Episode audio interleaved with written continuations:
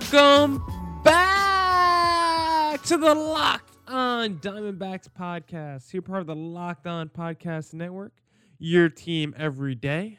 I officially did it. I graduated now a week ago, so I'm in need of a full time job. So please go check out my website, millerthomas24.myportfolio.com. On there, you can see all my latest work from my packages to my articles to my photos and my graphic design.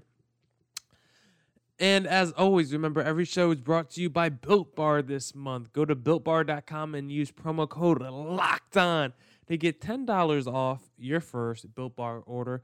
And go to postmates.com and use code LOCKED ON to get $100 of free delivery credit when you first sign up on Postmates. So that's builtbar.com, code LOCKED ON, $10 off.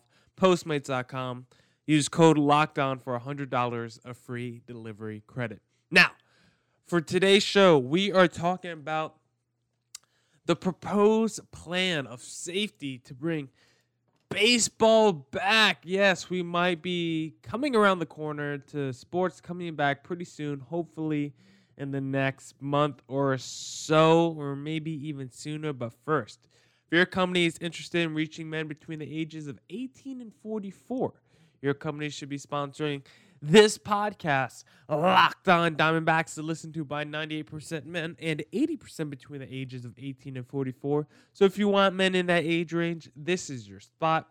Plus, I already tell the most reasonable around.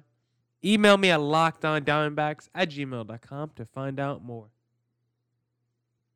Now, for today's show, we are talking about the plan that was proposed by uh, the MLB for safety and other things like that. Just different protocols how they expect to uh, handle once the season go into place. what kind of uh, plans and protocols they're putting into place to make sure and ensuring their safety of the players and personnel who will be around the team or will be handled at the highest priority. So let me read some major points in this latest proposal. Uh, it was published on Saturday. It's a 67 page uh, memo from the MLB, so I am definitely not reading all 67 pages. But thankfully, some websites, some some uh, people who follow the sport of baseball, you know, some insiders tweeted, uh, wrote some articles on some talking points about about this expected plan to keep players and personnel safe. So here are some major talking points from this proposed plan. Number one, regular testing of players and other uniform personnel. Uh, testing is going to be a big part of this plan. They they're expecting to churn out. I saw Jeff Passan wrote maybe upwards of ten thousand COVID tests per week. It sounds like the MLB has like their own labs and personnel that can handle their testing that won't be able that, that that won't take it away from you know healthcare workers and people who are actually sick that need this testing. Apparently, MLB is providing all their tests their from their own lab, so that's good to hear. So there'll be rapid testing for all the players and personnel. Sounds like they'll be tested, you know, possibly multiple times a day, definitely at least once per day. They want to make sure they could get as much testing in as possible. Make sure you don't have any kinds of, of health risks. Make sure you can uh, you, don't have any kinds of fever, stuff like that. So they're going to be doing a lot of testing here if you're the MLB. I mean, 10,000 tests a week. Uh, that that's a lot, and uh, they're really just trying to make sure they make sure anyone who is sick is not coming into the clubhouse or a ballpark. They want to try to make sure they're they're doing all they can to to limit the amount of people that are uh not healthy to, to really keep them away. So they're going to be doing multiple testing. Uh, they're going to be doing multiple temperature screenings daily. This is going to be at home before coming to the stadium. And then also with the testing, they're going to have different tiers of how they rank the personnel from players to person from uh, non-players basically. So like tier 1 would be players, on-field personnel, medical personnel. So basically the most essential people, you know, obviously the players and the the trainers and things like that. And then tier two are other essential employees, including in, uh, including front office officials. So guys who don't necessarily need to be on the field or around the players. Those guys are tier uh, two. So tier one guys are probably going to be tested the most. And then you got tier three, which is your crews and grounds keepers, who are definitely important. But you know, maybe maybe we'll see uh, more of a rotation when it comes to groundskeepers and things like that. Maybe MLB teams will expand those areas just in case you know anyone gets sick. They'll have a, a rotation of people going in there. But yeah, the, the MLB really has the testing down by tiers. And from tier one, those are the people going to be tested the most. Those are going to be the people who are most impacted because they're going to have their biggest hand in the game of baseball still. So they really want to make sure those people in tier one are taken care of. And then they'll move down the ladder from tier two to tier three. And the MLB will also offer free diagnostic and antibody serology testing as well for healthcare workers or other first responder first responders in the club's home cities as a public service. So the the MLB is also doing some good things here. They'll also be testing some, you know, the those essential workers who are on the front lines dealing with this. They're going to help them out, do some antibody testing for them to make sure they're strong enough to fight the COVID disease as well, this illness. So the MLB is doing some good things here, at least when it comes to testing. They're not taking any away from anybody else. They're making sure all their employees are getting tested, excuse me, as much as they can. Uh, and there won't be much resistance, I think, to that. I mean, I don't think the players or the coaches are going to have any problem uh, getting their uh, temperature taken, you know, three times a day. So I think that'll be pretty easy new protocol to administer into this, you know, unprecedented situation to say the least. And then number two, spring training will be limited to 50 players. So, a spring training, you know, the, the MLB does want teams to have a little bit of spring training, you know, get back into the flow of things, get some practice, and you know, you know, not start the season right away. And we're going to see 50 players per squad, with the recommendation being that workouts and reporting dates are staggered to prevent overcrowding. So, you know how we see already uh, pitchers and catchers report early. So, be like that. You want to stagger out the groups, make sure there's not overcrowding, not all 50 players are coming in on one day. You could even see teams, you know, splitting up their teams to go to other facilities, just splitting up the group so everyone's still getting their workouts in while not overcrowding the situation.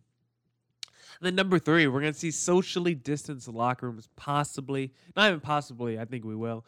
Uh, teams because it's part of the proposal, they want players to sit at least six feet apart in their clubhouses, and they might even expand to other parts of the clubhouse, really, so they could get the maximum use of the whole stadium without you know crowding on top of each other. They don't want players spitting. They don't want uh, players. Ex- they don't want coaches exchanging lineup cards. They don't. They don't even want people taking showers. Really, that's gonna be heavily discouraged. So even things like that, that's gonna be pretty crazy because you see how many players do you. When you think of baseball, you think of spitting and things like that. You think of players with chewing tobacco. You know, you think of players sharing things from bats and balls. They don't even want players after a, a ground ball out throwing the ball around the infield. They, they even said after the ball gets touched a few times by multiple people, they're just going to throw the ball away. They're doing everything they can to bring down the, the amount of exposure as much as possible. They really don't want any unsort of unnecessary contact outside of a guy trying to tag you with their glove. They want to make sure if you're not – tagging someone with your glove, then you're not going to be around anyone. If you're not holding someone down at a base, if you're not the first baseman trying to keep the player at first, if you got run on first honest, then you shouldn't be near him. And who knows, maybe they'll even change MLB rules saying you can't do that just so we can still have social distancing. But I don't I don't think that will happen. So we'll see no fans at the games and all the players will be six feet apart with no sort of camaraderie. Can you imagine? Just imagine a walk off home run with no one to greet you at home plate. Everyone just standing around, you know, in a big circle, but not really near each other, just celebrating around you. I think it'll be kind of uh, of a weird experience, you know. They don't even want players sharing water drinks or anything like that. No bottles of water. They don't want anything that's communal communal, you know, nothing communal basically. My allergies are messing with me a little bit today, so I sound a little nasally. So I apologize for that. But yeah, so anything that has to be shared, they don't really want the players doing that. Now, let me tell you guys about Built Bar. Cause Built Bars are like candy bars. They taste like candy bars, but they're actually protein bars, and they're great for people like me who are health conscious but still have a craving for junk food. They have eight chocolate and nut flavors with eight chocolate nut free flavors in case you got allergies. Bars are covered in 100% chocolate. They're both soft and easy to chew. I love them because they help me lose or maintain weight while indulging in the delicious treat. The bars are low calorie, low sugar, high protein, and high fiber. Go to builtbar.com use promo code locked on. You'll get $10 off your first order. Use promo code locked on for $10 off at builtbar.com. This podcast is sponsored by the audiobook edition of 24 Life Stories and Lessons from the Say Hey Kid. In this reflective and inspirational memoir, the legendary Willie Mays shares the inspirations and influences responsible for guiding him on and off the field. Widely regarded as the greatest all around player in baseball history, the beloved Willie Mays offers people of all ages his lifetime of experiencing meeting challenges with positivity, integrity, and triumph. This special audio book production includes a foreword, foreword by forward read, sorry, includes a forward read by Bob Costas and a bonus conversation with Willie Mays and his co-author John Shea. Whether you miss seeing your favorite players on the field this season or you're looking for the perfect Father's Day gift, 24 is an inspiring story of one sports fan's favorite living legends. Buy the audiobook edition of 24 now, wherever audiobooks are sold.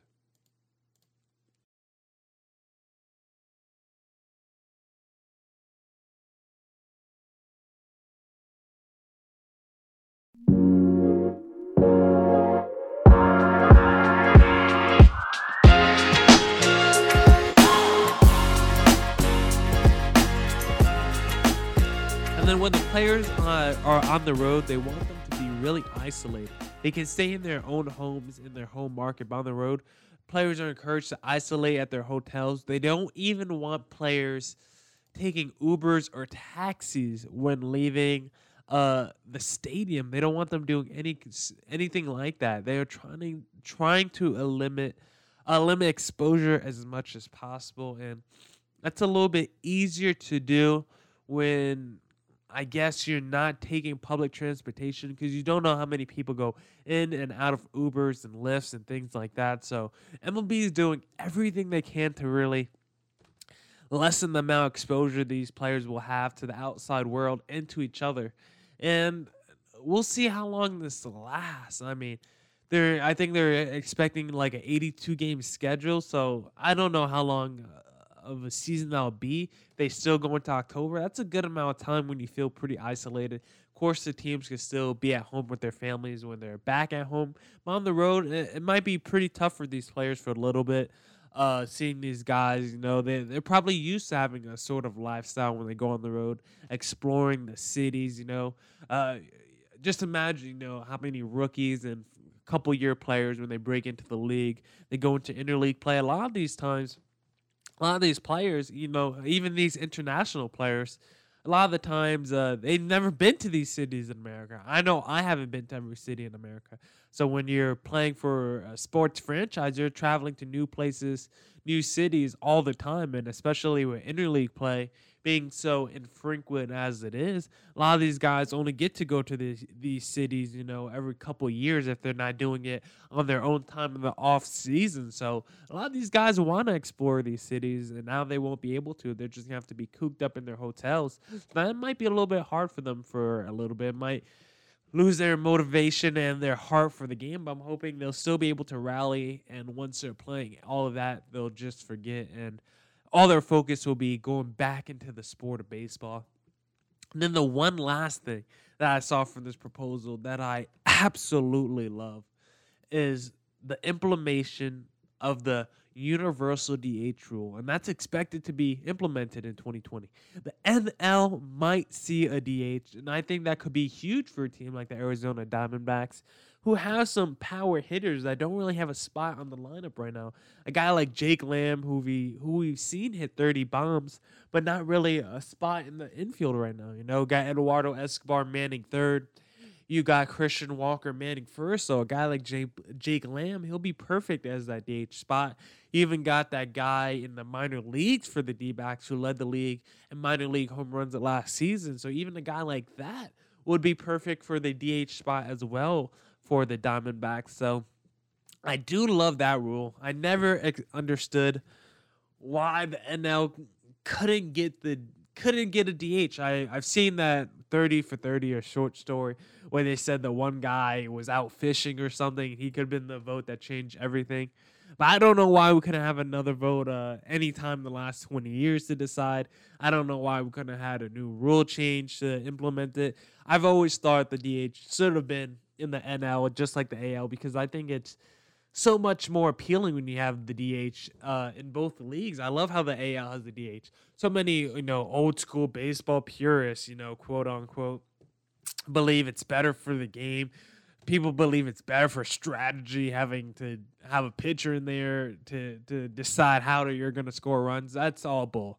It's not more strategy. It's not better for the sport to have a pitcher in there. I don't want to see a guy batting 150 going up to the bat with you know the game on the line, bases loaded. I'd rather have a guy like Big Papi in there who can hit 40 bombs in a season and be the best player on my team as the DH than some random, you know, my relief pitcher in there who I know can hit for anything and hasn't held a bat since high school. So I'd rather see a DH in the NL, and I never understood why we couldn't get that back. So I'm definitely happy and glad to see the the DH finally making its return, or not even its return, but its debut in the NL, and it looks like we'll finally get that this baseball season. It's about time. It's been a long time coming, but it's it's it looks like it's finally happening.